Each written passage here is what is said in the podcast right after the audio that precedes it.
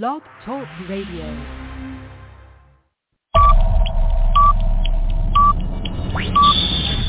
Ten,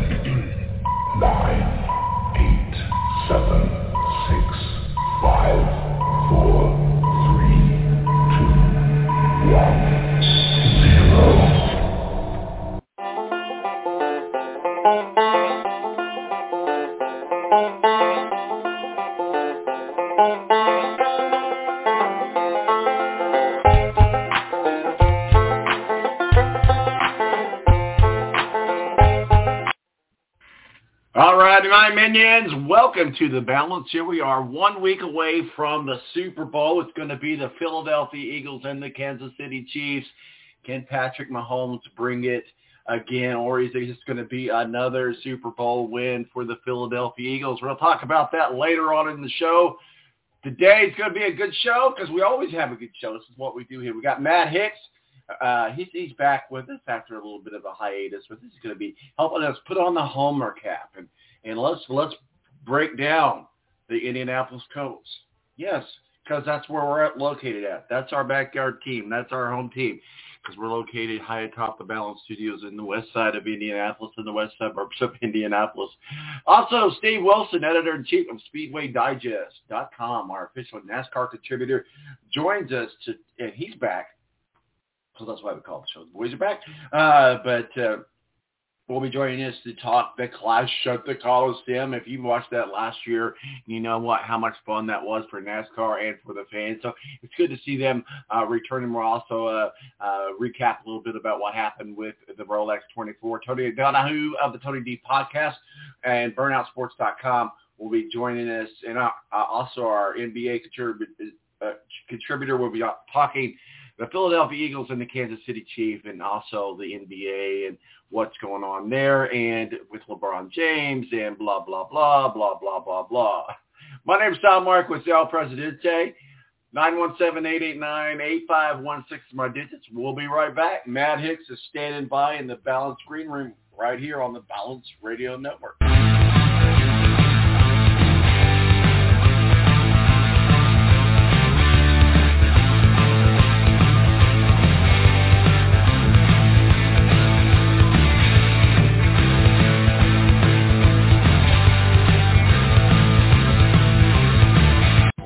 National Guard is a reserve component of the United States Air Force and serves alongside active duty Air Force members in times of a national crisis. In addition, the Air Guard serves the state and local community in a wide range of capacities. The reason people join the Air Guard is as diverse as our members and includes such reasons as a deep desire to serve their country, money for college, travel, new job skills, and the pride that goes along with belonging to the greatest military organization in the world. I joined because I felt a calling to serve my country, but I didn't want to be far away from my family, so the Indiana Air National Guard was a perfect fit for me. With over 95 different career opportunities to choose from and 100% paid college tuition to any state-funded college, why not give us a call? Call 1-800-841-3103 or visit online at goang.com to find out more. Again, that's 1-800-841-3103. The Air National Guard, guarding America, defending freedom. Morning face. You get it when you don't sleep well. This is what happened to Linda. Morning, guys. Good morning. Ah, what is that thing? It's me, Linda. Oh my god, it talks! Run! No, it's me, Linda from HR. It looks hungry! Save the children! Save them! Stay back! I've got mace! Ow, that went in my eye. Quit moving! It's called beauty sleep for a reason. And there's never been a better time to get some. Get 20% off IKEA Sultan mattresses. IKEA, love your home.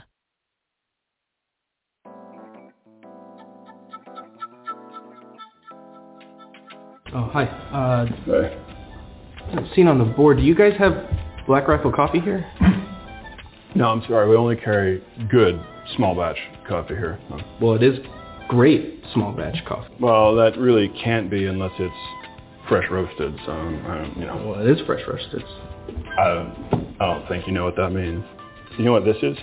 This is masa lequa pique, which of course in the Indonesian language, oh, let me finish. In the Indonesian language, it's weasel coffee. You just made that up. No, it's been passed through their digestive tract, That's disgusting. and then it's nature's wet processing. yeah, but is it good?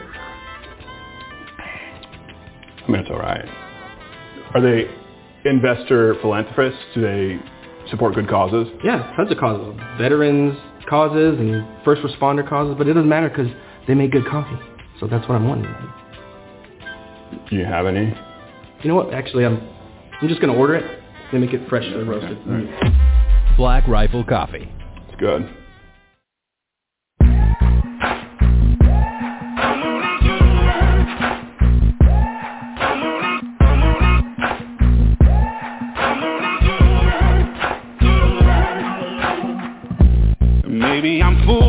Foolish, maybe I'm blind, thinking I can see. All right, welcome back to the balance. Time to kick things off. Joining us now is the one, the only, the irreplaceable, the guy who has every superpower hero known to man. Matt Hicks, how are you, sir? I'm good, but I think it's very clear to uh, mention I've been replaced many times. Valid point. Valid point.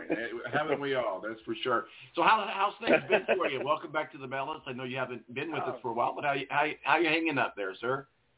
oh, great, thanks. Uh, no, uh, everything's wonderful. Uh, you know how it is. I, I have three kids, and they all have uh, varying degrees of activities and involvement with different things. So uh, I've uh, I've graduated into uh, the chauffeur age of my my parenthood. Um, you but you go. know, I got one that Well- just turned 16, so maybe he'll join me soon.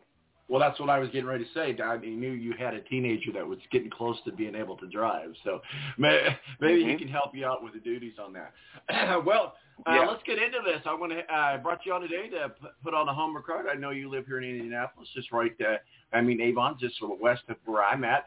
Uh, but so let's talk about these Indianapolis Colts. Ah, man, are we tired? Of, I think we're tired of talking about that. More, I think, as a fan, and speaking as a fan with the Colts, I think more than anything, I'm tired of just everything going wrong and then being a colossal Yeah. cluster, if you know what I mean.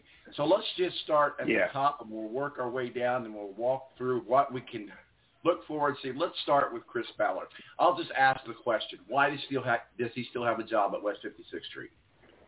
Well, I think you know. Listen, I think, um, and this has been well documented that, that Mr. Irsay, Jim Irsay, has um, really put a value on relationships over the last several years. Uh, I think he felt a very strong relationship with Frank Reich, and I think he feels that with Chris Ballard. And um, listen, I mean, who are we to say? I I mean, we can play the if game all day long, right? But who are we to say that if Andrew Luck hadn't retired, they wouldn't have won a couple Super Bowls? I kind of think they would have.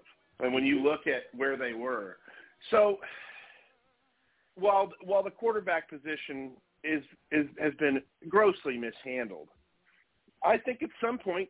Jim Irsay decided that that wasn't enough for him to lose his job, and I, and I think that's really in the end why he still has a gig. Now remember, I'm not doing a good job of selling the fan base on why Chris Ballard should still have a job because let's also remember the last coaching search. That didn't go very well. Now they're doing the exact opposite of that this time. They're taking immense uh, care and time to make sure they have the right person. The problem from a fan base standpoint is this. Of these last candidates that we know about, and I'm not being coy on purpose. I just think there's a reality where we might live in where we might not know all the candidates. I think that's at least I think that's at least possible. The candidates we know about aren't, as I like to say, you know, from the New York media, they're not back page grabbers. None of this is going to win the back page of the of the newspaper. So that's probably why it feels like meh, you know. If the Colts announce tomorrow they've hired Brian Callahan or Raheem Morris, that, that's not going to, you know, invigorate a fan base. Uh, it, it might be the most prudent hire they've made in history, for all we know. However, it's just not going to get people excited. I'm not even sure, to be very candid with you, if a Jim Harbaugh, for example, would get the fan base that excited. I don't know that there is that person out there. You know, where in years past, perhaps, you know, uh, a, a Chucky or a Nick Saban would have really invigorated the fan base. I don't know that a legitimate candidate like that exists. So, okay, back to your original question. Chris Ballard still has a job because of his relationship with Jim Irsay. He has convinced Jim Irsay that they are close to being a playoff team again. And, and honestly, with quarterback play being decent, they honestly might be. Their defense was okay. Their offense was putrid. But a lot of that was because of the offensive line not, you know, t- taking two thirds of a season to gel, and then the quarterback carousel that started. So I, I suppose there's some reason for optimism for a quick turnaround. Sorry about that. FedEx came to the door. You That's know how good. that goes. Is it all I do. I know that that works. yeah. The the mean the mean old FedEx guy, I tell you. No, That's I got right. A, Well, I, I got stand a- guard. I got a new, yeah, I, I got a new gig. You may have saw on Facebook.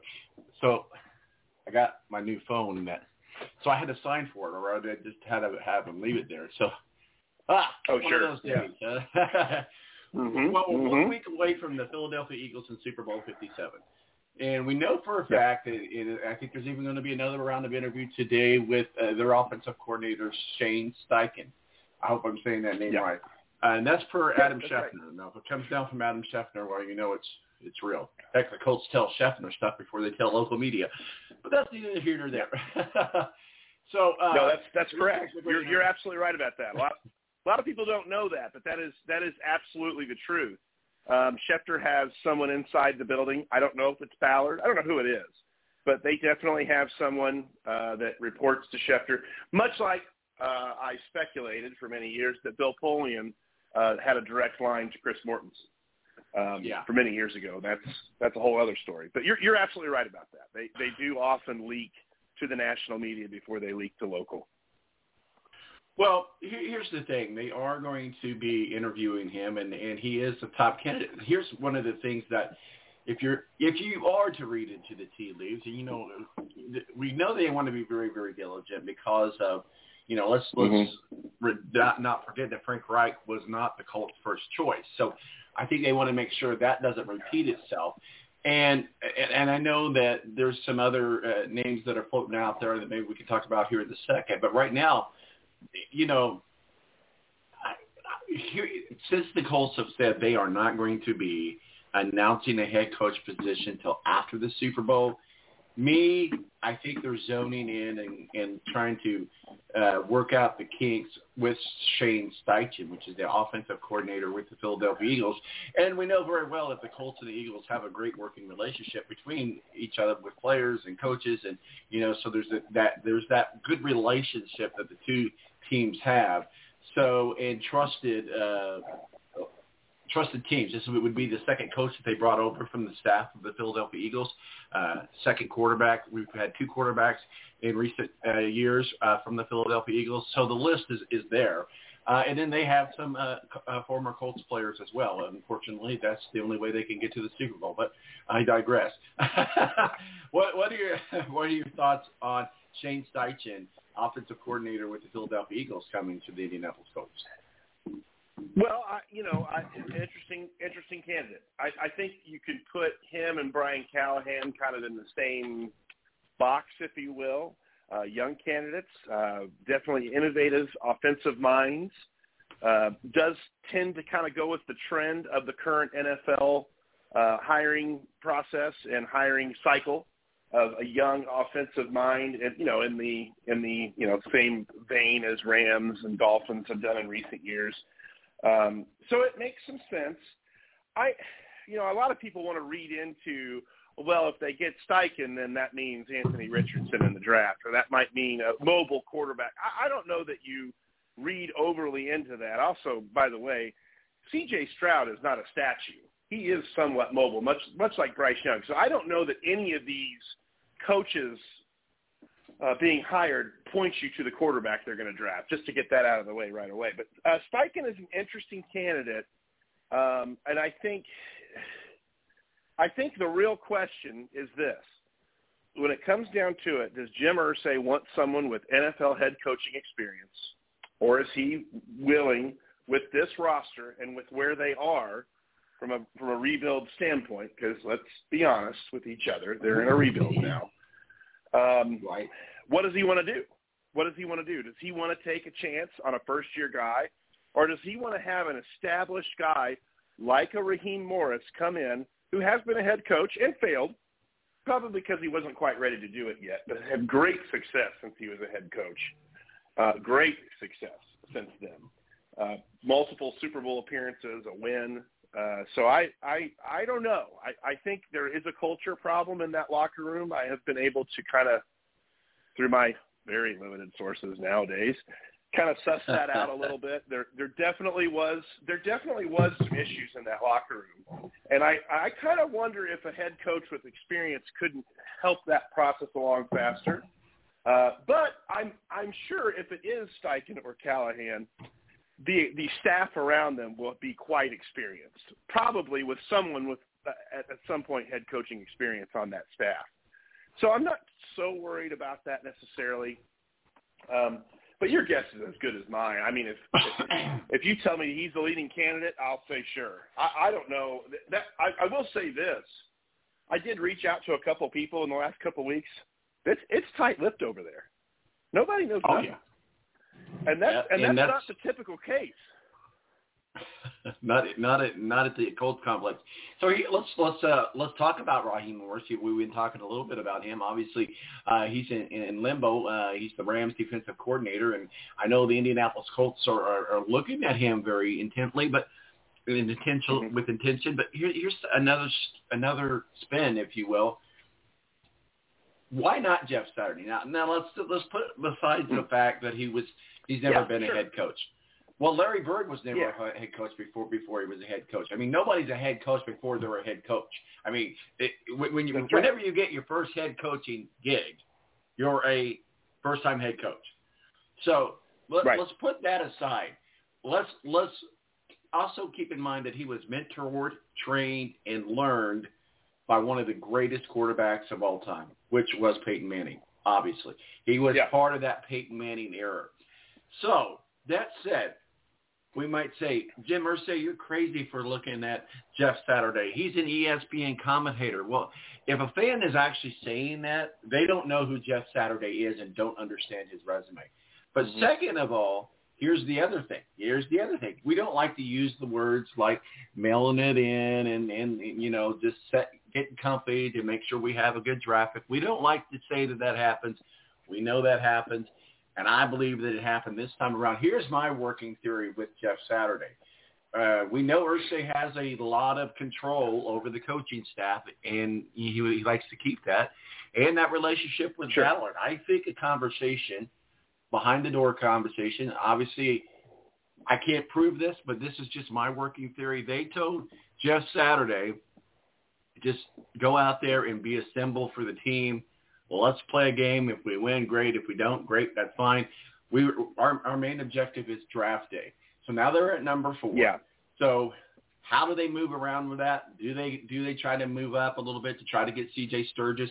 Do they are they happy with the kid from Kentucky, Levis, Levis, however you say it? Which I think is a good choice. I really think that's a solid choice. That's a safe choice. But I don't know that he's a Super Bowl franchise quarterback for us, but he is a very good quarterback for us to, to have. And as as we saw with Purdy, you know, Purdy was Mr. Insignificant. Gets to the Philadelphia Eagles uh, uh, champion, NFC championship game, goes down in, in, in the basically the first quarter, and, and and now has a torn ACLU and will be out the entire season next year. So you never know what's going to happen with these with these quarterbacks. So you can't throw everything into that one list. So my thought, my working pro- process, I, I digress, I know, but my thinking is they should just go out there now. We're gonna ha- let's say they go with with Saturday as opposed to Ra- Raheem Morris. If they don't go with um, Shane from the Philadelphia Eagles, but they say, okay, now Saturday we give you the job. We want you to go out there and do it. So maybe a bit of a Trojan horse. I said all that to say two words: Trojan horse. What are your thoughts? Well, I, I, okay. First of all, let's let's be very let's be very clear from my perspective. I think anything is possible, and I mean anything. I, I mean I mean and I mean anything. If you if I woke up tomorrow and saw that Jim Harbaugh is going to be named the head coach of the Indianapolis Colts, I would not be surprised. You wouldn't be surprised. Right, right. I would not be surprised. I think anything is possible. I mean, you name it, I think it's possible, except for someone that is currently employed by an NFL team that would require compensation, and that's why Right. uh, Sean Payton is, was was ruled out, never even talked to. They they do not have the draft capital because of the, the mistakes at quarterback, frankly, to uh, trade for a coach. Barring that out, I think anything, literally anything, is possible. Here's why I think Jeff Saturday is the least possible of those anythings. For every good thing, and I like Jeff. I had a, I had a, I I won't say relationship with Jeff, but I talked to him several times when I used to work in radio, and he's one of the nicest guys in the world and genuine. And I hoped for success for him, but he had zero success. I mean, he was the opposite of success as a head coach. You cannot hire him and expect the fan base to sit through this. They will not sit through this. There's a petition of 3,000 season ticket holders that will give up their season tickets. Now, it's just 3,000 of 60 whatever that will give up their season tickets if he's hired. The message is clear. It's not a good fit. For every one positive thing he did, he made 10 mistakes. It's just, it's just, it was, Jim Irsay was trying to catch lightning in a bottle. He thought outside the box thinking would turn this thing around. And I will say this, it did appear that Jeff Saturday began to introduce a modicum of accountability into that locker room. And if that's what he accomplished in his time here, that's awesome. And we thank him for it, and he, but he must move on. There is no feasible way you can sell this fan base on Jeff Saturday after what we saw for seven, eight games, whatever it was. It was it was disastrous. It was nothing but disastrous. Now you can make the argument you didn't have an offensive coordinator and the you know the quarterback situation was what it was, but what what tell me what he did other than like I said maybe introducing some accountability into the locker room. Tell me what he did that you saw that would say that guy is a head coach in the NFL. No, you're I don't think it absolutely was one much. hundred. Yeah, you're absolutely one hundred percent right. That's where my working theory of a Trojan horse comes in. He wasn't out there this season to try to win games. Because let's face it, the fans were going to knew even before Jeff Saturday ever came on board as the interim coach. The the most of the fan base had already accepted the fact we're not going to the playoffs. We are we, we need a good draft pick. Most most uh, Colts fans are okay with the end of the season losses because they would want that. They Well, the want late that CJ. They they need that quarterback. You, and you're right. The late ones they were okay with. As it got later, yes. But you got to remember, after they won the Raiders game, they were like right in the thick of the playoff race. No, I, They I could have easily, easily made the playoffs this year. Um, in fact, even still, with all that being said and done, I believe, and I think he's right. I think Frank Reich thinks if he hadn't been fired, they would have made the playoffs. And I, I actually think he's correct. I think they would have because when you put everything together with that, the offensive line figured their lives out a little bit and got better. They didn't ever play at the potential that we thought they would, but they did get better. The offense was dreadful, but part of that was because of all the changes they made. Uh, so, and, and of course, the die, uh, the die. Where's my brain this morning? Jonathan Taylor getting hurt. I don't know where that came from. Did you Uh, just say a Taylor- die? That's I just funny. said a die. flash from the past. Oh my! uh, Jonathan funny. Taylor getting hurt did not help anything, of course. Uh, you know, of course, Taylor gets hurt almost at the minute the offensive line starts to kind of turn things around a little bit. And you know, we really bashed the Colts for the trade of Nyheim Hines, and I'm glad Hines is helping Buffalo, but he didn't do anything this season for the Colts. And honestly, Zach Moss was kind of an admirable fill-in for, for Jonathan Taylor. So that I think was actually a beneficial trade for Indianapolis, as, as crazy as that now sounds. Uh, but but that being said, Jeff Saturday failed. There's just no other way around it. He at that press conference says it's all about wins and losses and goes on to only win one game the rest of the year. It it, it just can't be sold to fans. I I just I there's just no way I could wrap my head around him being the head coach. And every uh, honestly, everything I'm hearing sounds like it's going that direction. That that maybe he might even already know he's no longer a candidate. I, I think that's at least Yeah. possible. We might learn that. We might learn that this weekend. I think that that's possible. Yeah, I, I don't disagree with you. Again, I, I, I totally am with you in the camp. You said I, I nothing would surprise me. So just scenarios to look nope. at. A couple other that, things that, that I want yeah, to all that being talk said, about. No, and, and, and sorry to interrupt, Tom, but I think that, no, that being said, if I woke up tomorrow and Jeff Saturday's named the head coach of the Colts, I won't be happy, but I also wouldn't be surprised. Would be surprised, right? yeah, I right, get you. Right. So, so let's talk about another rumor that's uh, floating around, and I, I, I get it. I understand why it would be, but let's just hope they don't go down that road because we need all of the solid pieces that we can keep intact. And one of the things I'm hearing through the rumor mill is a trade with Jonathan Taylor to help with a Hmm. draft pick up, uh, move up. Uh, Jonathan Taylor might be on the draft plot. That's what I've heard. That's the rumor.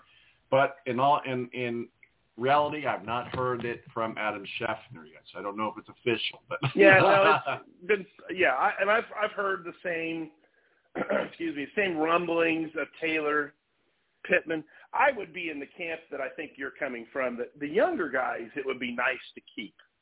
Um, it would be nice to keep a Pittman, though you're going to have to figure out. I mean, this is a whole other. This is a radio show. Do you pay Pittman twenty million a year? Uh, I mean, it's not. It's not That's- just a rubber stamp. right. Yes. I mean, right? It's not just a rubber stamp. Yeah. Sure. I mean, you have to talk. You're not that. wrong. So, right, right. So uh, now Taylor, a little bit different story. When healthy, one of the top three running backs in football. Right? There's no question. Now, what the only thing I could see you trading Taylor for is to save a, a, a what I would call a, a a starting caliber draft pick. So if you're saving by trading Taylor a first or a second round pick and that move up to Chicago, I suppose that's something you can entertain because you could obviously replace him with a draft choice. Now you're not going to get the same player back. He's special. You're going to roll the dice, but I, I could see it. I kind of tend to, with that coaching staff in Chicago, believe it will probably be a defensive player. If again, if this trade even ever comes to be, and it indeed includes a player, which it may not. Uh, my gut tells me that that's more of a DeForest Buckner, maybe Grover Stewart, someone who has hit the age of 30 that probably won't be as effective by the time the Colts are really ready to contend for a deep playoff run, if that makes sense. Yeah, I mean that makes perfect sense. Well, we only got you for a few more minutes. Uh, we're talking with Matt Hicks, uh, helping us with our homework card. He is our all-around great guy and always welcome on this show at any time. And which, by the way, we're having our Super Bowl show next Sunday, so you are more than welcome to join. I'm inviting you now. I will send you a text later, but I'm just saying that Yeah. that'll be our annual Super Bowl special uh, next week. And so we probably won't be having a show on Saturday. We'll be having it on Sunday. But nonetheless, if you're listening to the podcast, it doesn't matter. All you got to do is hit play. There it is. Let's real quickly. Let's address the other elephant in the room, and that's our our quarterback situation, which is in dire need. Mhm. Uh, it- it- no combination of anything worked. Uh, you know, we had a recycled water bottle from the Philadelphia Eagles and Carson Wentz. We had a recycled water water bottle uh, from the Atlanta Falcons and Matt Ryan. We brought over another recycled water bottle. Is a third, third string and Nick Foles. Uh, we tried all kinds of different combinations of things. At some point, you just got to throw the chili out because you made it too freaking hot, Matt. So let's say that. I, I'm not. I, I'm not a big fan Yeah. of, of saying throw the baby out with the bathwater. But at that this point, at this point, uh, you just got to rip the band-aid off and let's let's do something. Yeah. What do they do? How do they get that franchise quarterback? We all know Peyton Manning isn't coming back. We don't need a Peyton Manning. We need a solid quarterback that could get us at least Right. to the playoffs, if not further. No, you're you're absolutely right. And I and I listen. One thing about this scouting staff. Now let's be clear. The scouting staff is very good. They identified uh, Justin Fields, for example. They identified some of these quarterbacks, you know, that we didn't. Th- the Colts didn't think they needed at the time, but boy, they sure like to have them now. um, exactly. But, exactly. so I, I, my point, my point there though is I trust the scouting staff, and if they say there's a guy on this draft that's going to be great, whether it's Levis, who I personally, nah, I'm all in on C.J. Stroud, but I, but I will say this: that scouting staff has enough capital with me to make the choice. And if, and, if, and that being said, if they say, hey, it's none of these guys, okay, we move on. We wait till next year then. It's going to be painful. But listen, the reality of it is this team's not making the playoffs next year anyway, barring miracle, right? barring miracle. So, barring miracle, I mean, and that when I say miracle, I mean that the, the rookie quarterback is NFL ready, way more than any of us could have ever Right. dreamed.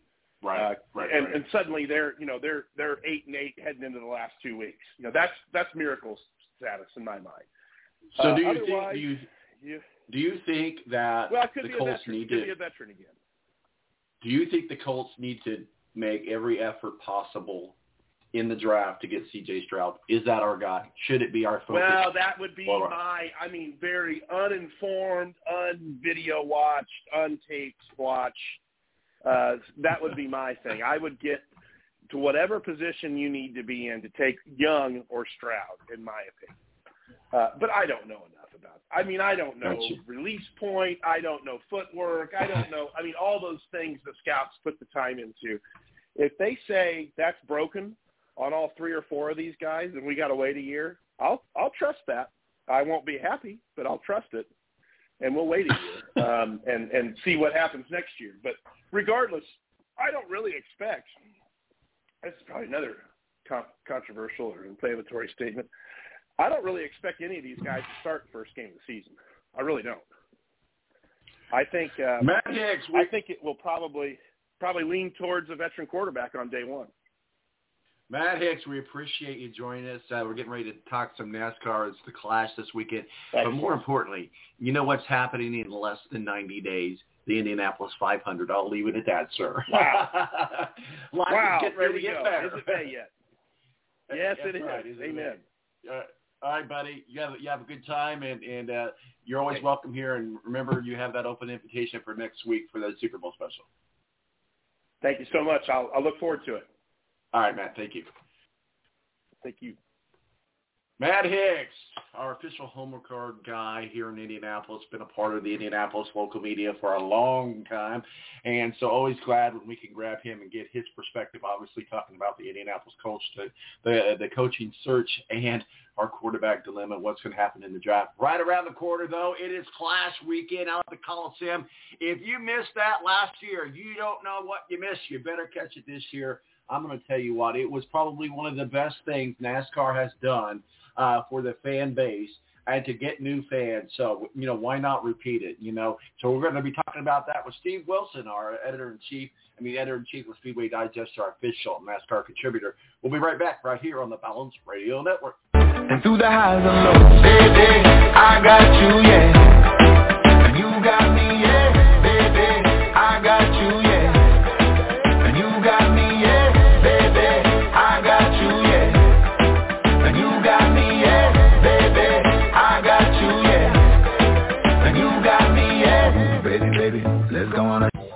National Guard is a reserve component of the United States Air Force and serves alongside active duty Air Force members in times of a national crisis. In addition, the Air Guard serves the state and local community in a wide range of capacities. The reason people join the Air Guard is as diverse as our members and includes such reasons as a deep desire to serve their country, money for college, travel, new job skills, and the pride that goes along with belonging to the greatest military organization in the world. I joined because I felt a calling to serve my country, but I didn't want to be far away from my family, so the Indiana Air National Guard was a perfect fit for me. With over 95 different career opportunities to choose from and 100% paid college tuition to any state-funded college, why not give us a call?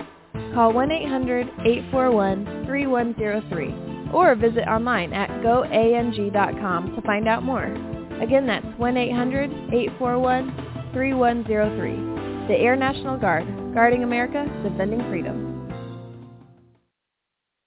Morning face. You get it when you don't sleep well. This is what happened to Linda. Morning, guys. Good morning. Ah, what is that thing? It's me, Linda.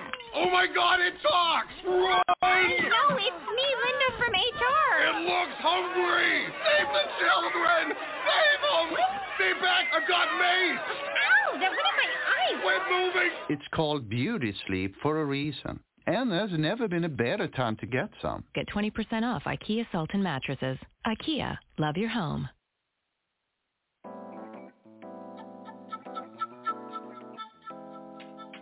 Oh, hi. Uh, seen on the board, do you guys have Black Rifle coffee here? No, I'm sorry. We only carry good small batch coffee here. Well, it is great small batch coffee. Well, that really can't be unless it's fresh roasted. So, um, you know. Well, it is fresh roasted. I, I don't think you know what that means. You know what this is? This is Masa Lekwa Pique, which of course in the Indonesian language, oh, let me finish. In the Indonesian language, it's weasel coffee. You just made that up. No, it's been passed through their digestive tract. That's disgusting. And then it's nature's wet processing. Yeah, but is it good? I mean, it's all right. Are they investor philanthropists? Do they support good causes? Yeah, tons of causes. Veterans causes and first responder causes, but it doesn't matter because they make good coffee. So that's what I'm wanting. Do you have any? You know what? Actually, I'm I'm just gonna order it. They make it freshly roasted. Black Rifle Coffee. It's good.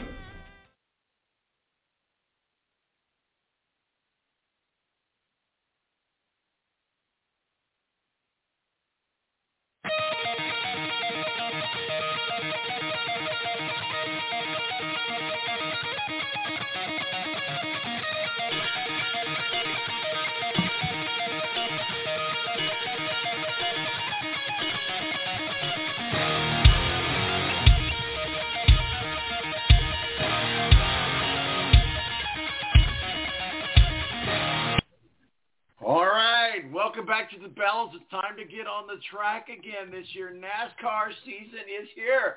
Welcome. Can I get an amen? And helping us, uh, and, and of course, our official NASCAR contributor and editor-in-chief of Speedway Digest contributor joins us to help kick things off. It's the Clash at the Coliseum this weekend.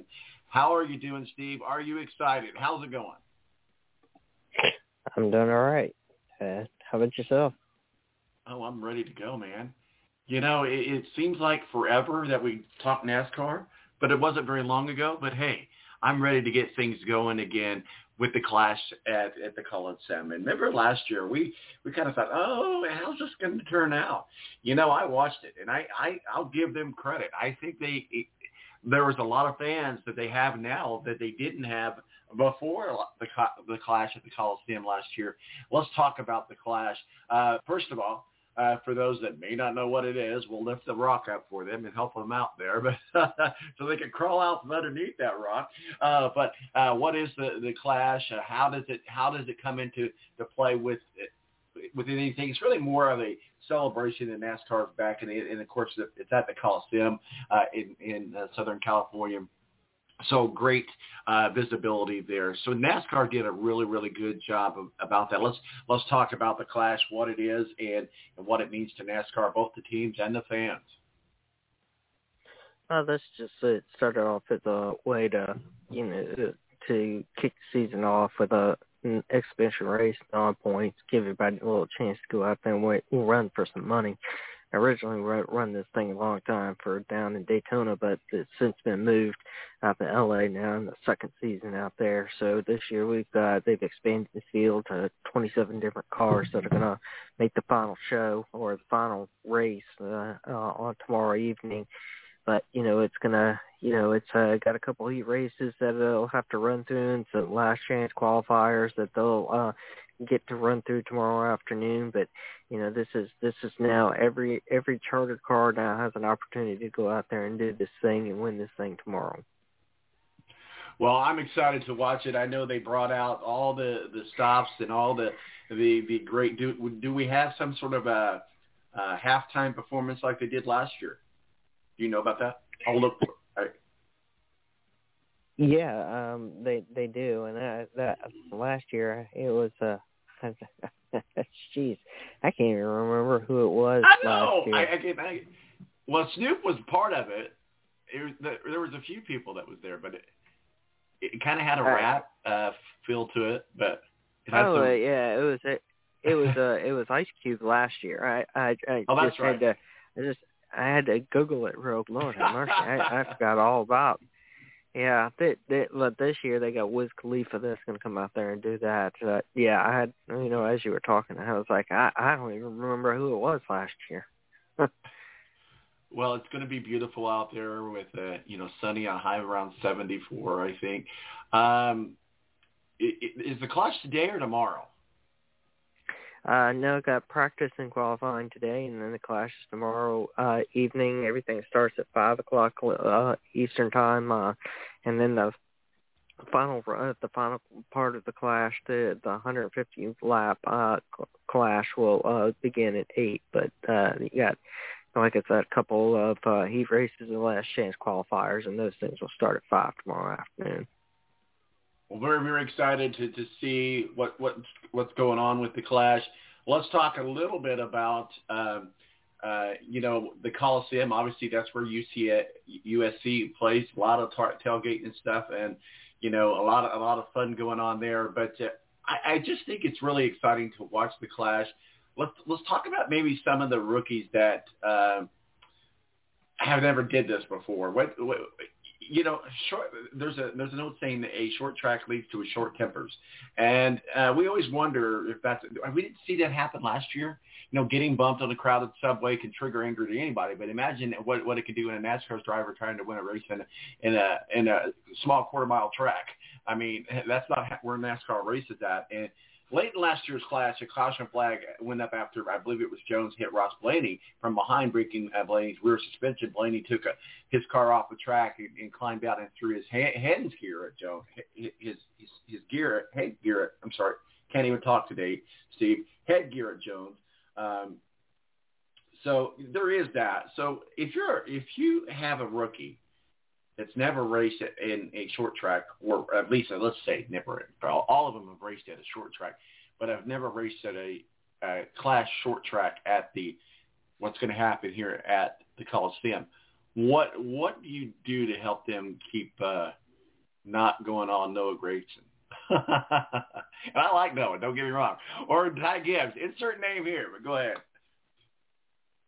I I don't know if there's really much you can do. You can try and talk to them, but you know, at the at the end of the day, this is uh, such a small confined track out there that they've decided to build with this quarter mile that it just really has just uh, there there's just nowhere to go for any of these drivers. There's just nowhere for anybody to try and get away or escape the chaos by any means. The track just doesn't have a whole lot of width to it, and it's just just too short. I mean, this is this is uh, you know if anybody's been to Bowman Gray Stadium and watched the races and watched the people getting in fights out there, I mean, this is exactly you know this is exactly it. And I mean, it's just uh, it, they don't they don't they don't have an opportunity to to try and uh, find a place to decompress for a minute. It's just constantly either in the heat of battle or in a corner somewhere, and you just don't have time to think. And it's just you're just gonna come out to a point where it's you're, you're gonna you're you're gonna be fighting everybody else. And you're gonna be fighting your car, and you're gonna be fighting your your crews that that aren't making the car any better. And I think it's just an all around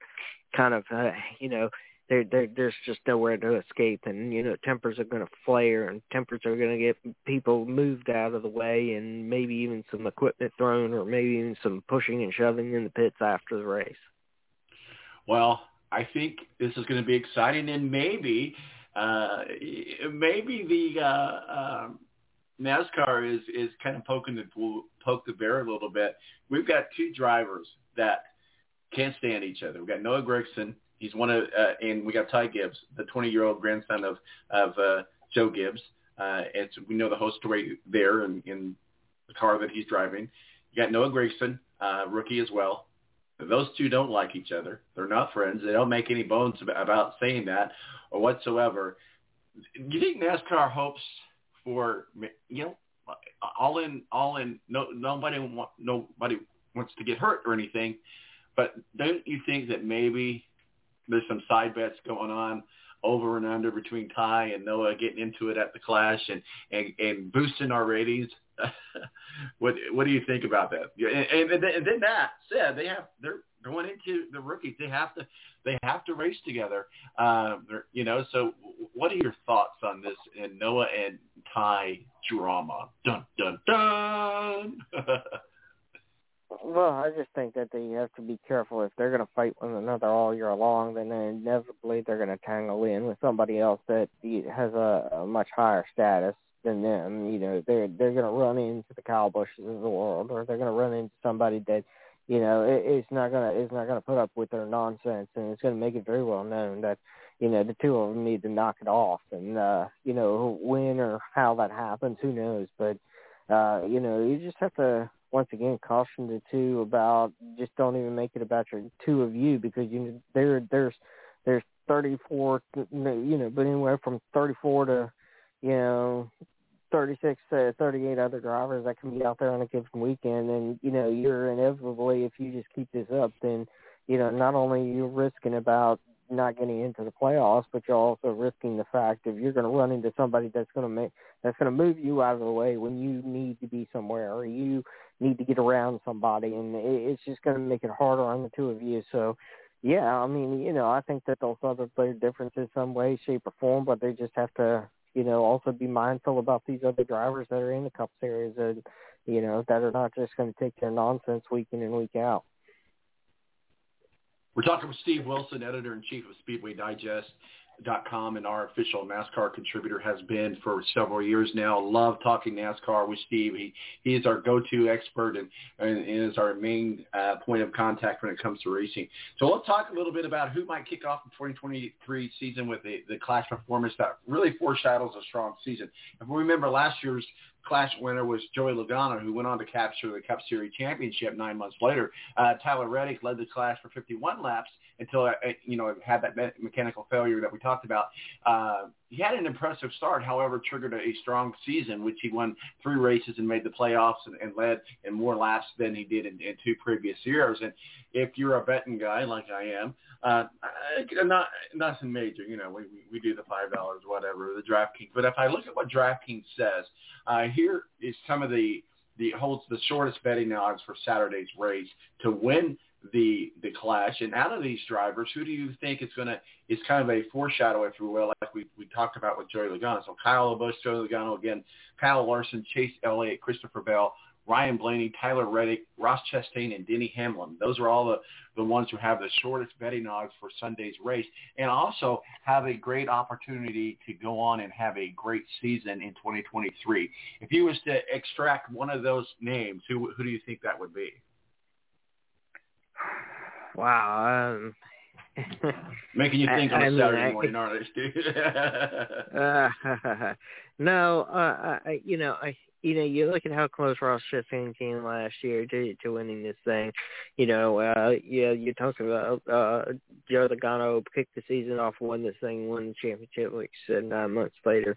Uh, you know, there's just you know, Kyle Busch is Kyle Busch is a guy that's going over to Richard Childress Racing, and this you know, I know that they're trying to get back to the competition level they were at one point. So, I, you know, if if I'm going with somebody, it, you know, I, you know, I think right now they, they everybody wants to say the perennial favorite is just going to be Joey Logano. He's the defending champion, but you know, it's really hard a lot of times for a defending champion to come back and win these races, or I mean, win win the cup and uh back to back years. I mean, I know Jimmie Johnson did it on multiple occasions, but you know, it's just it's just really tough these days to do that. And after 19 different winners last year, I think it's just even more competitive. So, um, you know, I, you know, I would like to say Joe Logano, but I, I, I think somebody like, uh, I think somebody like Ross Chastain that came up so short last year, and they seem to be really putting on a powerhouse team over there at Trackhouse Racing. Seems to be maybe somebody I would think of you know, early on. Now these things could change very quickly, but you know, I think, uh,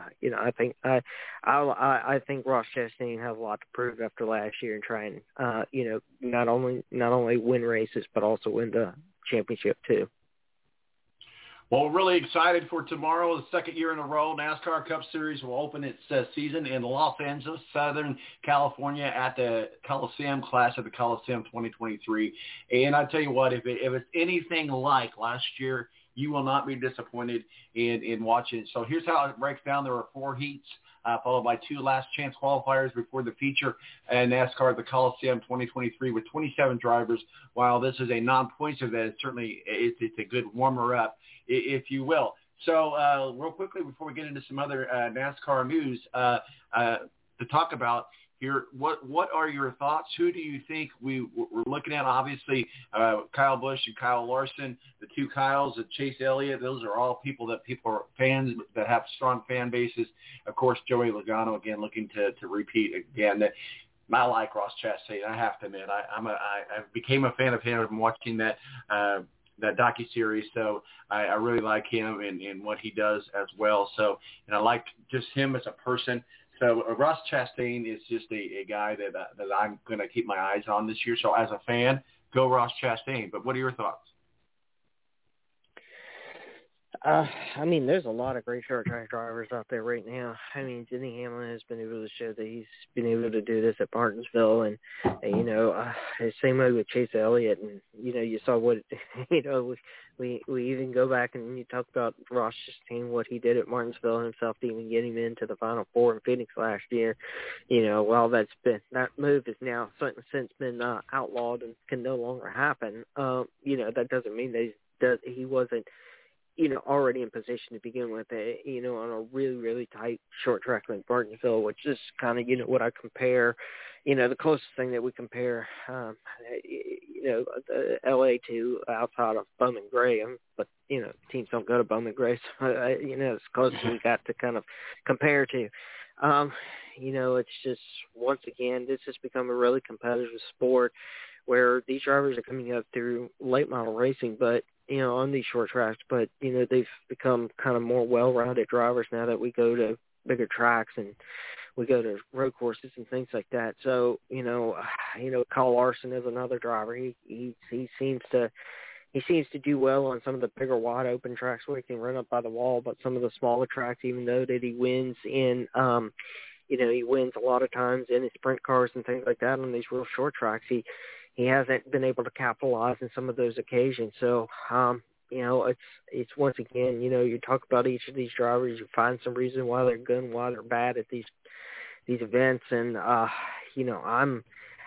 I, I I'm I'm gonna go you know I'm gonna go with Denny Hamlin on this one. I I think he, you know he's uh yeah you know just going back to his driving abilities at at at Martinsville. And I think, you know, as he gets closer and closer to the end of his days, uh, as Kevin Harvick has already announced this is going to be his last season, I think, you know, Denny Hamlin, I believe, is the same age as, as Kevin Harvick. So how much longer does he go out there and, and do this week in and week out? So, um, you know, I just think uh, I'm, I'm going to go with him, try and win this thing uh, tomorrow afternoon.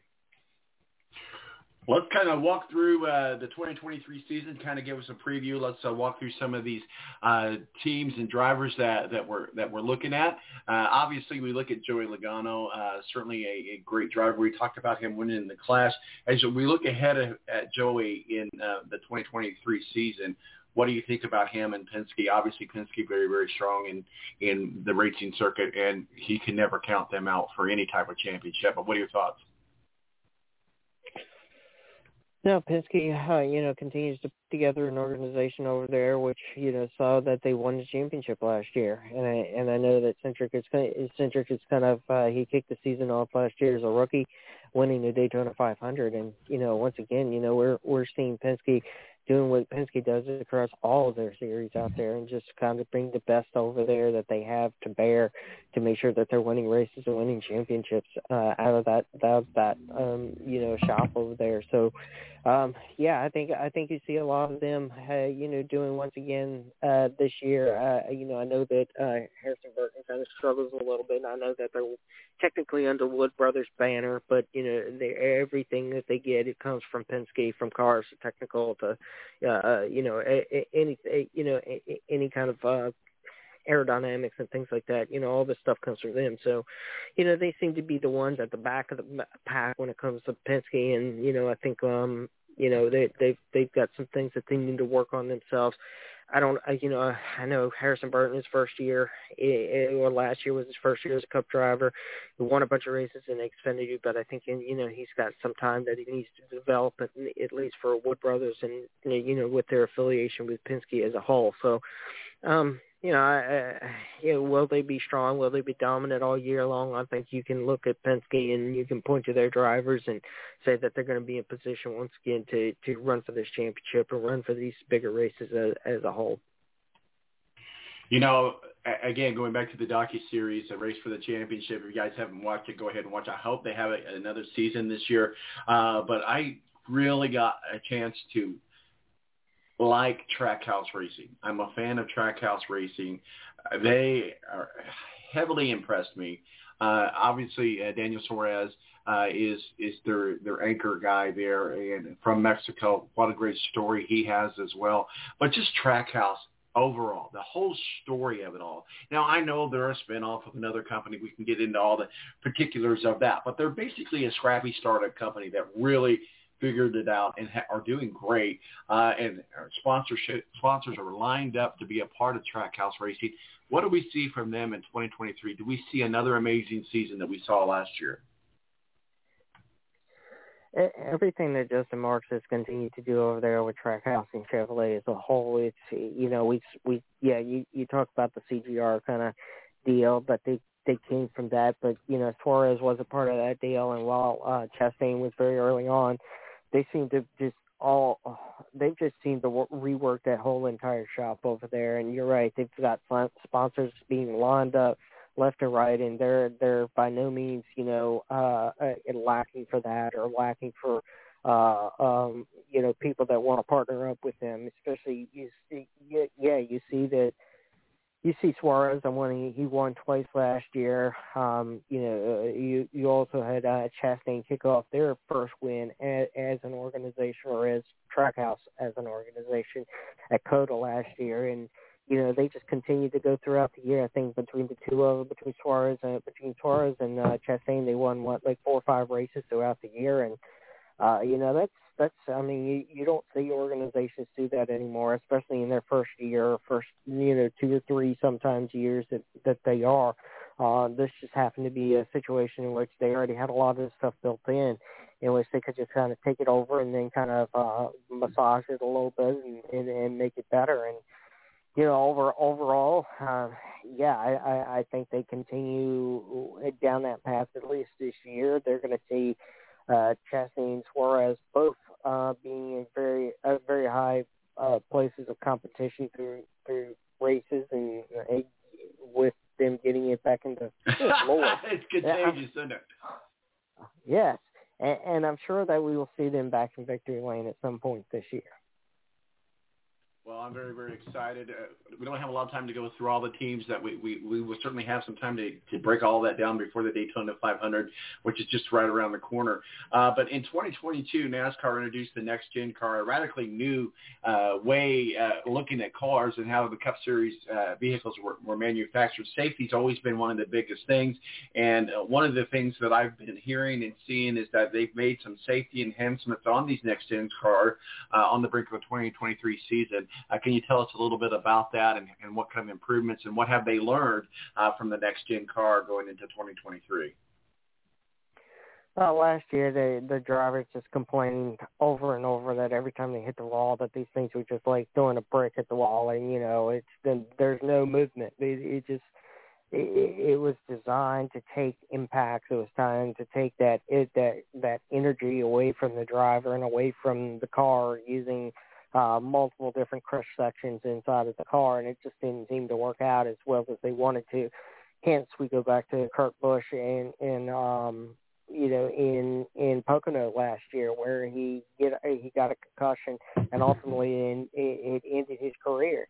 Uh, think he was by far means the, not the only one that that had issues last year, and getting hurt, getting hit. You know when these cars hit the wall especially backing into the wall. So this year NASCAR has gone through and they've rebuilt the rear clip into it with different crush panels and different crush sections into it that that are designed and from my understanding they're designed to bend and or break to keep that energy from radiating through the entire car and especially into the driver's compartment and into the to the seat or to the driver themselves. So um, they they've learned last year from from those incidents, and they've learned from some crash data that there there are some sections into it that they were able to rebuild for this year, and we're going to see just exactly how that that all works out for them. And hopefully, it will disperse some of that energy away, and we we see less of those issues this year with with drivers backing into the wall. Well, let's talk real quickly about the uh, 2023 rookie class. Uh, what are your thoughts? I mean, we talked a little bit about Noah Gragson and Ty Gibbs, uh, but what? It, certainly, we're going to see some changes with uh, uh, uh, Kyle Busch uh, moving over to. I always sometimes say Kurt when I should be saying Kyle, and Kyle when I should be saying Kurt. Uh, but nonetheless, moves over from uh, Joe Gibbs Racing uh, to Richard Childress Racing. So we're going to see those kind of changes. What are some of the things that you're looking at as far as the biggest impact that happened in 2022 off season that imp- going to impact the 2023 season? Um, you know, going through Ty Gibbs has a lot to learn still. I know that he ruffled still some feathers as he took over that car over at 23XI for for a short stint through the latter part of the season. That Kurt had not been cleared to be able to get into the car, and ultimately, like we said, has you know he's not going to be uh, you know racing anymore. But you know he kind of continued to ruffle feathers from the Xfinity, so he's going to have to find a way to kind of regain some of the the respect on the track without ruffling any further feathers. Um, Noah Gragson, again, he's he's a he's a guy that you know. Every time he turned around, he was he seemed to be winning. And I know that he's coming over to Legacy Motorsports, which is the rebranded GMS Petty deal from the last couple of years. And uh the you know he, him and him and uh, Erik Jones I think that the, Erik Jones was able to lead the organization last year and kind of turn that organization around winning for them and even winning uh, at the Southern 500 for a second time last year so for him those two drivers are going to kind of turn that turn turn that around and for his uh Kyle going over to RCR I think I kind of mentioned earlier this is this is a path that they felt like that they had to get somebody else in that car, even though that they knew that technically Reddick was supposed to vacate that car after this season, 2023, and they were going to add a third car for Kyle Busch. In the meantime, uh, Reddick kind of moved over and they bought the contract out at 23XI, allowing Kyle to go into that car. And you know the premise behind this is make RCR a powerhouse once again. And I think that uh, Austin Dillon was really kind of the architect in that because it's mentioned several times that it was him that went mm-hmm. to Richard and said, look, I think we need to get this guy before somebody else does. So we will see him kind of make changes over there. And I hear there's already changes being made. So we will see how that impacts the rest of the year and RCR as an organization. We've been talking with Steve Wilson, editor-in-chief of Speedway Digest, our, our SpeedwayDigest.com, our official NASCAR contributor. We're getting ready to jump on over and talk some more, a little bit more NASCAR here with Tony Donahue at the Tony D podcast and BurnoutSports.com. Uh, Tony, uh, welcome to the balance, and, and how, how's things going with you, sir? Hey, good morning, guys. How are you? Fantastic. Always good. Well, I mean, Steve and I, and I don't know how much longer Steve can stay on, but we're, we're wrapping up the NASCAR uh, conversation. We got the Clash this weekend at the Coliseum, and uh, we were all in agreement that was a great move by NASCAR last year uh, for the fan base. Just really entertaining to kick the season off and very, very exciting. So uh, what are your thoughts on the Clash, Clash this year and and uh, the the drivers and the thoughts. Joey Logano is going to repeat it. Is there going to be an on on? Uh, we're going to do we should do a prop bet, Tony, if there's going to be a on track fight between Ty Gibbs and Noah Gragson. What are your thoughts? uh, I don't think so. Probably not. But yeah, it's exciting to see that uh, racing's back. Um, exciting, you know, small track. Uh, NASCAR kind of thought out of, out of the box with it last year to put this together, and, and it was pretty entertaining. Um, we'll see if now that there's a year of experience under these drivers' belt of this track, they try things that are a little bit different. Um, obviously, you kind of put it all on the line when it's just an all-star race. You're not really racing for anything but a bunch of money. So, um, yeah, it's, it's it's cool to be back, and before you know it, it'll be the Daytona 500. So, definitely going to be something entertaining to watch tomorrow. Way more entertaining than the uh, NFL Pro Bowl flag football contest. I can't tell you the last time I watched the Pro Bowl. I mean, it used to be so. It used to be an event. It used to be a thing. Not so much anymore. So yeah, I, I totally agree with you on that. I, I, Clash or, or Pro Bowl is definitely going to be the Clash all the time, every day. Um, so Steve Wilson, Speedway Digest, we appreciate you joining us. Uh, any final words of wisdom, sir? I think it'll be fun, and we will see tomorrow afternoon just how well uh, some of these drivers have acclimated after one year at, at the at the at the Coliseum. Steve, where can people find your work and masterpieces? You can follow us at Speedway Digest on Twitter, Facebook.com slash Speedway Digest, and SpeedwayDigest.com. Thanks, guys. All right. All right, buddy. Have a good weekend. We'll talk with you soon. Steve Wilson, SpeedwayDigest.com, editor-in-chief, our official NASCAR contributor, have been for several, several years, and always good to get started talking about uh, the NASCAR season. Uh, Tony, we're going to have you put on a couple hats today. Let's keep the NASCAR conversation going for just a few minutes here. Um, and as, as, we look into the 2023 uh, season, and we talked about this a little bit earlier about this non-friendship, if you will, between Noah Gragson and Ty Gibbs. They're going to have to race together at some point they're either going to have to kiss and make up or we're going to see this blow up. And and maybe, you know, I joked about a prop bet, but maybe on the side there, NASCAR's kind of hoping that they, because they, they feed off of the feuds, if you will, uh, that different drivers have. So this, we'll call it a competitive, friendly, uh, whatever. It's not so much so much friendly. Um, between Ty Gibbs and Noah Gragson. But what are your thoughts when you look at those two drivers and you look at their styles? They don't even like each other. Not even friends, and that's openly noted and documented. So what are you, what are your thoughts on that feud? Yeah, I don't know what Steve said, but look, it's going to be tough because Gragson's going to have to get up to where Ty Gibbs is going to be. Ty Gibbs is going to be competing for top tens, top five finishes, and Noah Gragson's going to be running 24. So, um, unless it's it's at Daytona, where I don't think you know, even if you don't like somebody, you gotta gotta put that to the side because it's such a dangerous track. Um, I think what Ty Gibbs went through after winning the championship in Phoenix and his dad dying that night, I, I don't even think that that's probably on the radar for Ty Gibbs. He's kept quiet. Um, I'm sure he's taken a lot of lessons and, I'm, and he's learned a lot, especially from his his grandfather Joe Gibbs. So, um, you know, I think that I I don't think it's going to be as much as whatever what maybe people are going to make it out to be.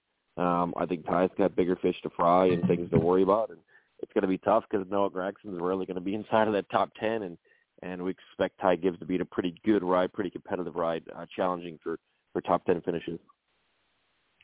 Who's the driver or team that you're looking at to make the big? You know, we were talking earlier about the Clash, and Joey, Joey Logano obviously won the Clash, and then went on to win the nine months later win on the win the championship. Uh, and there's some there's some small bets going for for drivers who who are in that mix of, of drivers to look at that will have a good clash and then be foreshadowed to have a, a very good season. Any particular driver stands out to Joey Logano, Kyle Larson, uh, Kyle Busch, any of those?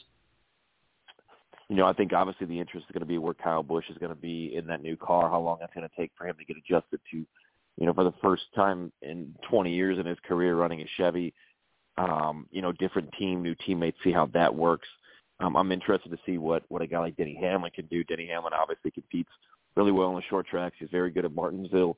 He's always good at Daytona. He's won, you know, back-to-back Daytona 500s, but can he put that together for a full season championship, which he hasn't been able to do? So, uh, Denny Hamlin is certainly somebody that that I'll have my eyes on in an 11 car, knowing that he's also a team owner, uh, and how much does he help his team, uh, and also helping his teammates at Joe Gibbs Racing. And one of those teammates, as just mentioned, is is Ty Gibbs, who's a rookie. So um, yeah, I think I'm interested in what Denny Hamlin can do throughout the season. Well, we're certainly going to be having a lot more conversations as we get closer to the Daytona 500 about the teams and the drivers. Uh, but we're just about a month away from being on the track in, in St. Pete with the IndyCar. I know that's a very, very exciting uh, race to watch. And just, again, kicking off one of the best uh, race series in the world, uh, the Firestone Grand Prix Prix of St. Petersburg uh, kicks off uh, Green Flag uh, March 5th at 12 o'clock. I know that's something that you guys follow quite extensively. So what are your thoughts on the 2023 IndyCar season? We're past the the, uh, the the silly season, so we're ready to focus on the 2023 season. What do you see? What are some of the things that you're looking at prior to March 5th? Yeah, we kind of had a we had a test the last two days out of Thermal, and it was media day. Get to talk to a lot of these drivers you know, it's there's there's some major storylines that are going in. We know that Alex Palou is going to be in his last year at Chip Ganassi Racing before he goes to McLaren next year. Rossi has already made the move. He's at McLaren. Um, McLaren now has three full-time teams. How, what will that do for them? Um, and a guy like Scott McLaughlin, who won three races last year, um, but failed to find some consistency throughout the season, that probably cost him a, a chance at battling for the championship. Can he back that season up? Newgarden won five times last year, didn't win the championship. Mr. Consistent Will Power only won one time. So how do those three Penske drivers perform this year? Um, also something that, that, that has came out over the last couple of days is the fact that the Indy 500 is no longer double points. You know, Marcus Ericsson was in the championship battle this year or last year because he he received double points at the Indianapolis 500. So back to back to just being normal points. You will get points for qualifying, but the double points going away, I think that allows drivers to, um, you know, you're you're rarely thinking about points when it comes to the Indy 500. You're only thinking about that win, but but but maybe instead of saying, hey, you know what, we're in a championship battle, we got an eighth place car at the Indianapolis 500. Let's not risk it. Let's just grab as many points as we can. Maybe you try some extra strategy, or maybe you try some bold moves, you know, down the stretch to try to gain a few spots, knowing that it's not going to cost you um, like it would the year before when it was double points. So let's talk. Let's move hat, uh, take the racing hat off, put your NBA hat on. I know you help us out a lot with the NBA, and we're getting to that time of conversation. And you know, certainly LeBron James was here in town uh, the other night. Uh, I, I'm not sure if he played or not. I had some other stuff going on, so didn't really get to follow the game very much. But certainly, uh, he's uh, closing in on that record of, of a uh, of the of the record of the scoring, if you will. Uh, one, did he play the other night, and what were your thoughts against the Pacers and the Lakers uh, on Friday night? Yeah, so they played Thursday night. He did play. Um, he, Thursday, he, he played well too. It was it was it was a competitive game. You know, the Pacers led throughout most of that game, and and and probably should have won it. They blew it down the stretch. I don't think the Lakers got their first lead until like a minute ten to go in the game. So, um, yeah, you know, it, it was a good competitive game. The Pacers are still young. They're learning. They're learning a lot of you know a lot of areas of where they can get better at, you know, closing games down the stretch. Um, you know, and, and Rick Carlisle really hasn't figured out exactly what his closing rotation is going to be. On that, it's just feel who's hot, who's not. Um, but Bennedict Mathurin's been playing really well off the bench. The rookie has, has has really given them a spark. He's averaging more points than any other rookie in the NBA right now. Um, they bounced back last night with a big win against, um, you know, Domantas Sabonis and the Kings. The Kings team that's really good, third in the West. Uh, however, they were without De'Aaron Fox.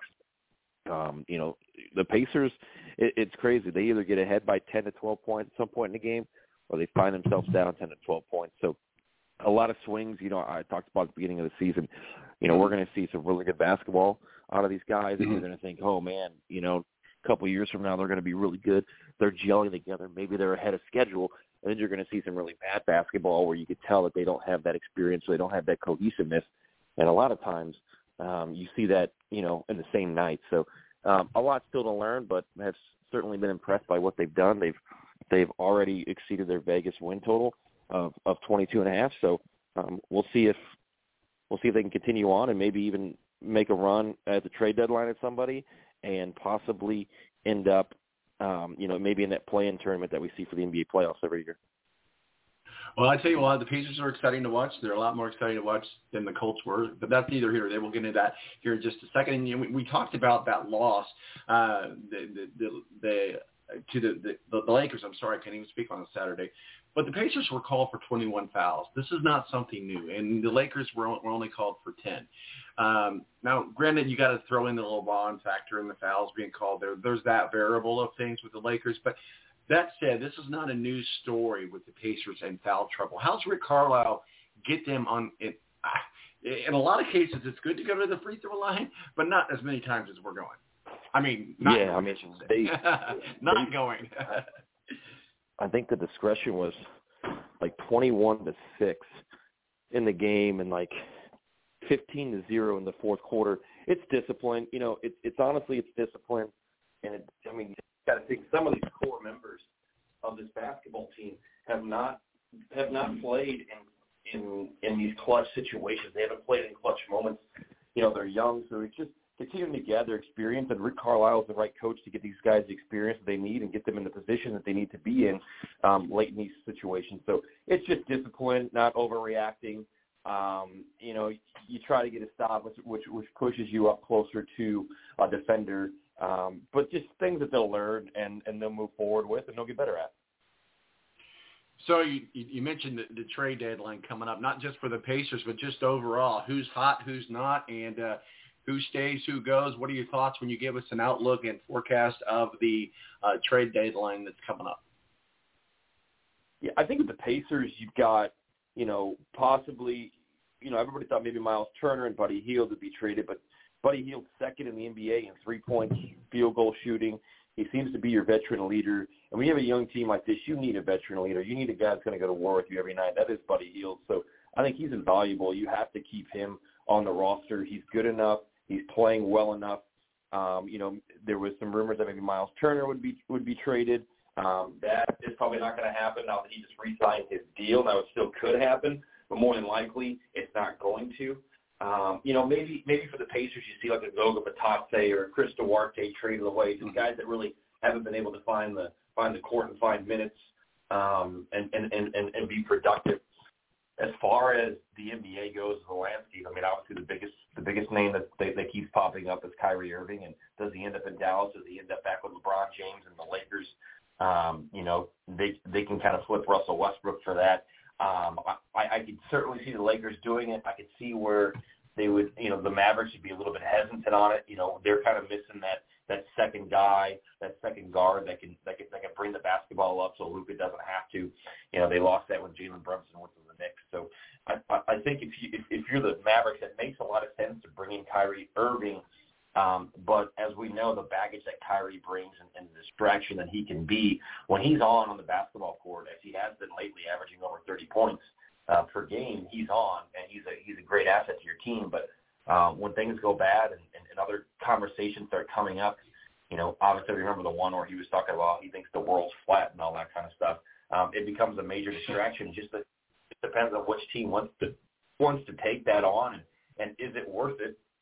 You know, for a team like the Lakers that you know they're eighth right now in the in the West. It's not like they're you know, and, and LeBron will tell you, uh, well, we just want to get into the playoffs. We'll get into the playoffs and figure it out from there. But um, is, is Kyrie really the guy that gets you over the top? And I'm not sure. The, depending on what you have to give up, I'm not sure the answer is yes. So you mentioned Miles Turner staying with the Pacers. I think a lot of people are happy with that. A lot of people aren't. Where do you sit on that uh, with him uh, getting a contract extension with the Pacers? Yeah, I mean, this doesn't mean that he he still can't be um, traded, but you know, he's kind of earned it. I think I think he has earned it. He's played well. Um, and my thing with Miles has never has never really been. It, it's been two things: stop falling in love with the three point shot, which is where the NBA is right now, and two, you know, get to the basket, block out somebody that's there. You know, an Andre Drummond or a Joel Embiid, take care of the rebounding, which sometimes he has failed to do. So, um, just interesting to see what they do with him. But he does fit here. It seems like he wants to be here, and we'll see in the future if that's the case, at least for the next three years. Talking with Tony Donahue, the Tony D podcast. Uh, he also our official NBA contributor. Let's put another hat on. Let's put some college uh, basketball hat on. We're getting closer closer to March Madness. Everybody loves them some March Madness. The teams I'm looking at right now is Houston, Alabama, Kansas, Purdue. Let's stop there at Purdue. That's the top four that I'm looking at. Obviously, Indiana is still what we think is going to be in the mix. They're finally starting to turn things around. They had a disappointing loss to Maryland, uh, but Purdue is all over it. Uh, I mean, I, I don't know. I, I'm not a Purdue fan. Everybody knows I'm an IU grad, and I'm an IU guy all the way. But Purdue is certainly in position to be uh, a top four pick in the NCAA. Of course, Houston, Alabama, and Kansas. What are your thoughts? Maybe Arizona, UCLA, Tennessee. I guess we can go on down the list. But if you're looking at early uh, top four favorites for March Madness, who who are you looking at? Yeah, I mean, you know, it's, it's crazy to think that it's already February third and or fourth, whatever. And we're and and you know we're, we're almost into March already because you know how short February. I think that Purdue is a team that is built to win in the tournament better than some of the other teams in the past. You know, the only thing that bothers me about Purdue right now is, you know, sometimes they rely too much on Zach Edey, the big guy down low, and that's that's obviously something that they want to do. And he's averaging 24 points and 12 rebounds per contest. He went for 38 and 22 the other night um, in a blowout win over Penn State. Uh, he's a double-double machine. That's pretty obvious, but it, sometimes their experience, you know, Fletcher Loyer is the guy that um, you know, he doesn't have a lot of experience. They are playing a lot of freshmen. Brandon Newman's kind of bringing up the the bench core of that team. Um, he's he, he's a junior leader. I think Purdue is built to to to get deep into the tournament. But the thing with Purdue is, and, and, and I support Purdue. Thing with Purdue is, is, they have the teams to make it to the Final Four, and they usually fizz out in the Sweet 16 of the NBA. So can Matt Painter get over the hump, get to his first Final Four? We'll see. Kansas really good team led by Grady Dick, who's a freshman. Uh, that's a good basketball team. If they can rebound, they have problems sometimes going through scoring drops. Alabama, um, they're either blowing you out or they're getting blown out. Houston, um, Houston's been struggling lately. You know, they they they had to come back from behind against Wichita State. They lost at home two Saturdays ago to Temple, um, a Temple team that was right around 500. So, um, you know, it's it's it's tough. It's it's kind of up for grabs, but we definitely got a good one today with Purdue and IU. Oh, absolutely. It's always a good one with Purdue and IU. You know, it's just that you throw everything out the window, and, and so I'm so excited about that. Who you put your money on in that game? Yeah, I think Purdue wins today. It'll be a tough one. IU's a, obviously a tough place to play, but if Zach Edey can contain Trayce Jackson Davis, kind of keep him away from his usual scoring barrage, Purdue will knock down the shots they need to. I think it'll be a really close game down the stretch, but um, I got Purdue by six in that one. So uh, on a national media show uh, this week, I heard uh, this team say be said that Kentucky is going to be the biggest comeback team in March this year. What do you, do you buy into that theory or not? You can never outrule Kentucky, and God knows I don't like Kentucky as as a fan. But will they be the biggest surprise comeback team in 2023? You know, the SEC's tough, and you know when you got one of the best coaches out there and a guy like Oscar Tshiebwe who kind of controls everything. Um, if they can get better bench scoring and and get some of these guys to play team ball, um, I certainly think there's a chance they can make the Sweet 16. You know, everybody looks at the SEC always as a football conference, but Tennessee top 10 team, Alabama top 10 team, Arkansas top 25 team, Missouri top 25 team, Georgia and Florida have some really good wins this year. So it's a really tough conference, and you know you may look at some of these teams. Vanderbilt's, you know, Vanderbilt's not the best team. Uh, they're right around 500, but but they've got some pretty big wins so far this year. Uh, I think everybody looks at the SEC and says, "Oh well, these guys, you know, they're they're right around 500," but that's because they just beat each other up, and it's a really good conference right now. So um, I think anybody from the SEC has a chance to make it far. Absolutely. Real quickly on the football side, I saw that Alabama hired uh, Notre Dame's uh, uh, Tommy Rees. What are your thoughts on that? As yeah, their new surprised. offensive coordinator.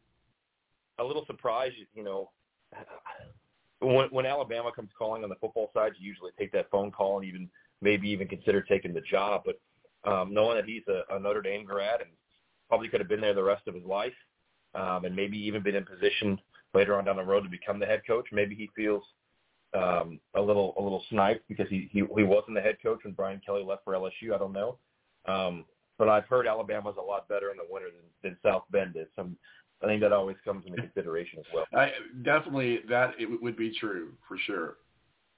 Let's uh, put our home cap on. We had it on the first part of the show. Uh, we talked with Matt Hicks uh, about all the, the the situations with the Indianapolis Colts. Um, Colts have uh, talked with Raheem Morris. Obviously, Jeff Saturday. I think we'll learn this weekend that Jeff Saturday is out of the, the contention. One of the things that I'm looking at reading into the leaves, that the Colts said they will not be announcing a new head coach position until after the Super Bowl. We know that today that they're interviewing uh, Stetson, offensive coordinator with the Eagles. We know the Eagles and the Colts have a good working relationship between players and coaches and so forth. Obviously, we get the recycled quarterbacks.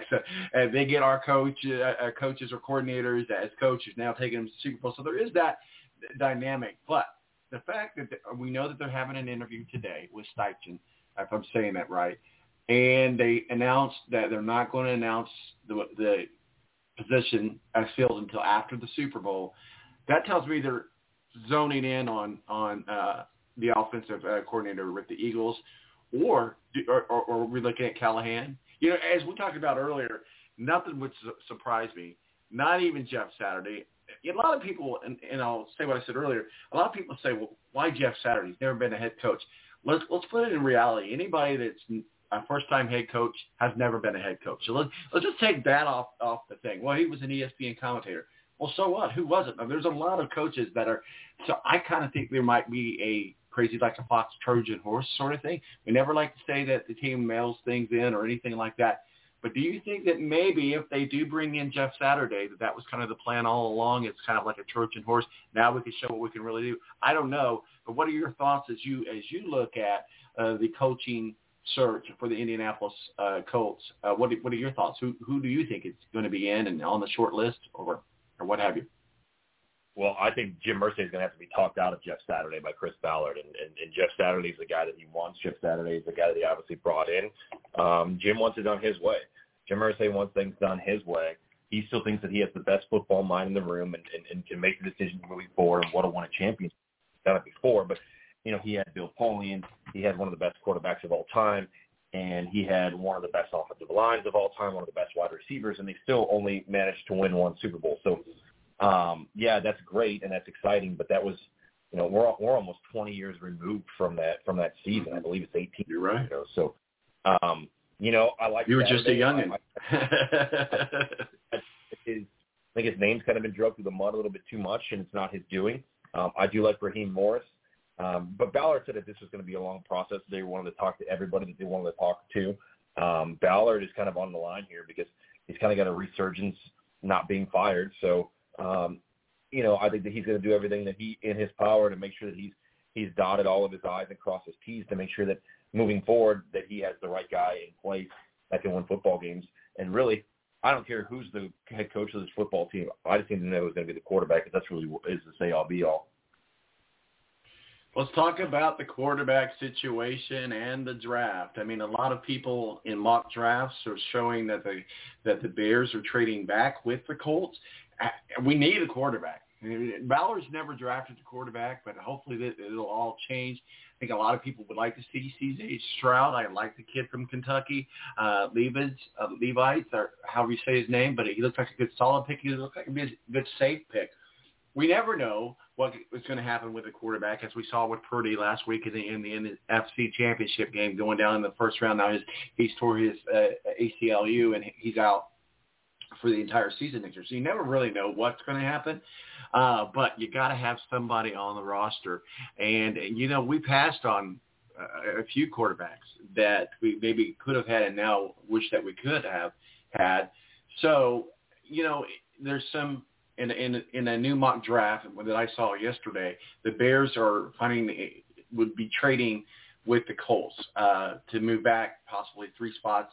Um, you know, we'll see what that would do with the Colts, but the Colts need to draft a quarterback first round. This has got a this is a very strong quarterback class, I think, at least for the Colts. What are your thoughts?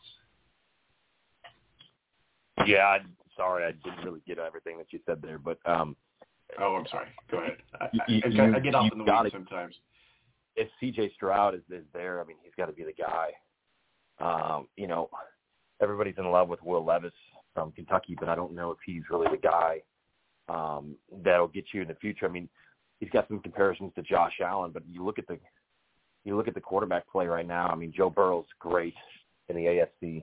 You know, if Lamar Jackson comes back or goes to another team inside of the AFC, like a like a Tennessee, um, you know, the AFC just continues to get better from the quarterback position, and the Colts haven't done that.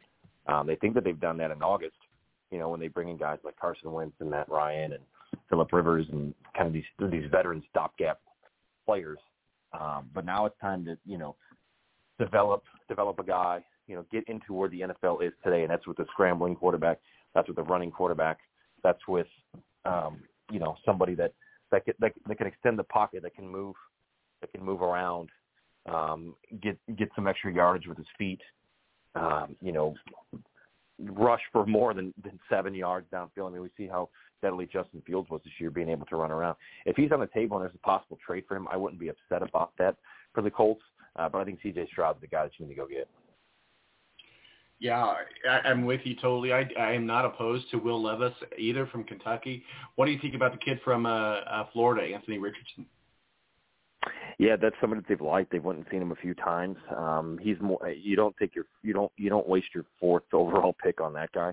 Um, I think you make sure that if, if that's the guy that you want, you can go get him in like the second round. So I would uh, right. I would be uh, I, w- I would be a little bit concerned about him. I don't know if he's he's the guy that'll get you where you need to get right away. Um, but I think the Colts would rather, you know, have a quarterback that they're developing for the future and, and only win four games than bring in another veteran quarterback like a Derek Carr that could fail and they only win four games. So the fans will be uh, a little bit more receptive to a rookie quarterback winning four games and learning and getting that experience than they would be bringing in another stopgap type of veteran quarterback that you know is is another risk like we've seen over like what the last five years since uh, since Andrew Luck retired. So exactly. And you know what? Luck's not coming back, okay? And we can't continue to blame all of our problems on Andrew Luck leaving. So I hope they, I, I, I'm, I'm praying they do the right thing because as a Colts fan, it's been just totally miserable. One more rumor mill that I'm hearing, haven't heard it from Adam Schefter yet, so it's not official. I'm just kidding. But uh, Jonathan Taylor is on the trading block, uh, possibly to move around. Maybe they'll use him in the mix and try to to uh, get some draft picks. But the rumor is he's on the trading block. Obviously, that's a $32 million player that we have that, you know, I, I, I'd lo- love to have him stay. Don't get me wrong. I definitely would. But Jonathan Taylor on the trading block. What do you, do you buy into that rumor? Um, yeah, because look, the the running back position in the NFL is so replaceable. And Jonathan Taylor took a step back, and you look at the average running back in the league, and they're usually only in the league for two to three productive years. So, um, you know, if you can get a good piece for him, maybe you can get another wide receiver, maybe you can get somebody to add to that offensive line that was so kind of bad this year, and and really, really, really put guys like Sam Ehlinger and Matt Ryan up against it. If you can move him and get a piece or two or another draft pick, we know Chris Ballard loves his draft picks, then I'm not opposed to it. Um, you know, the running back position in the NFL right now is so much plug and play that, uh, you know, it's so much plug and play with anybody. You know, hell, we saw Nyheim Hines go and do some things for Buffalo halfway through the season. So we'll see how it happens. So have a great rest of your weekend, Tom. Thanks for having me on. As always, congratulations on your on your new gig at work, and uh, we'll talk sometime soon. Thank you. Hey, real real quickly, who are you picking for the Clash? Oh man, uh, give me Kyle Larson. Kyle Larson. All right, we'll see what happens. Thank you, Tony. Tony Donahue of the Tony D podcast. You can find him at Tony D and uh, at burnoutsports.com. Thank you so much, Tony. You have yourself a great weekend. Always good to have Tony Tony on. I know he's he's very busy and and always good to have him him on. If you will, I can't even talk today. So can somebody give me some pop juice? Some uh, man, oh man, man. Thank you, Steve Wilson, editor in chief of Speedway Digest and our official NASCAR contributor. Um, also, Matt Hicks, longtime local radio guy here in Indianapolis, putting on the homer card uh, for us as we broke down the Colts coaching search and uh, quarterback search and all the problems that go with uh, the Indianapolis Colts. Woe is me, right? My name is Tom Marquis, El Presidente. Make sure that if you're listening to us on the podcast right now, you hit like, favorite, love, so we know how awesome you are. We know how awesome we are. Uh, follow us on the Twitter at T-Balance.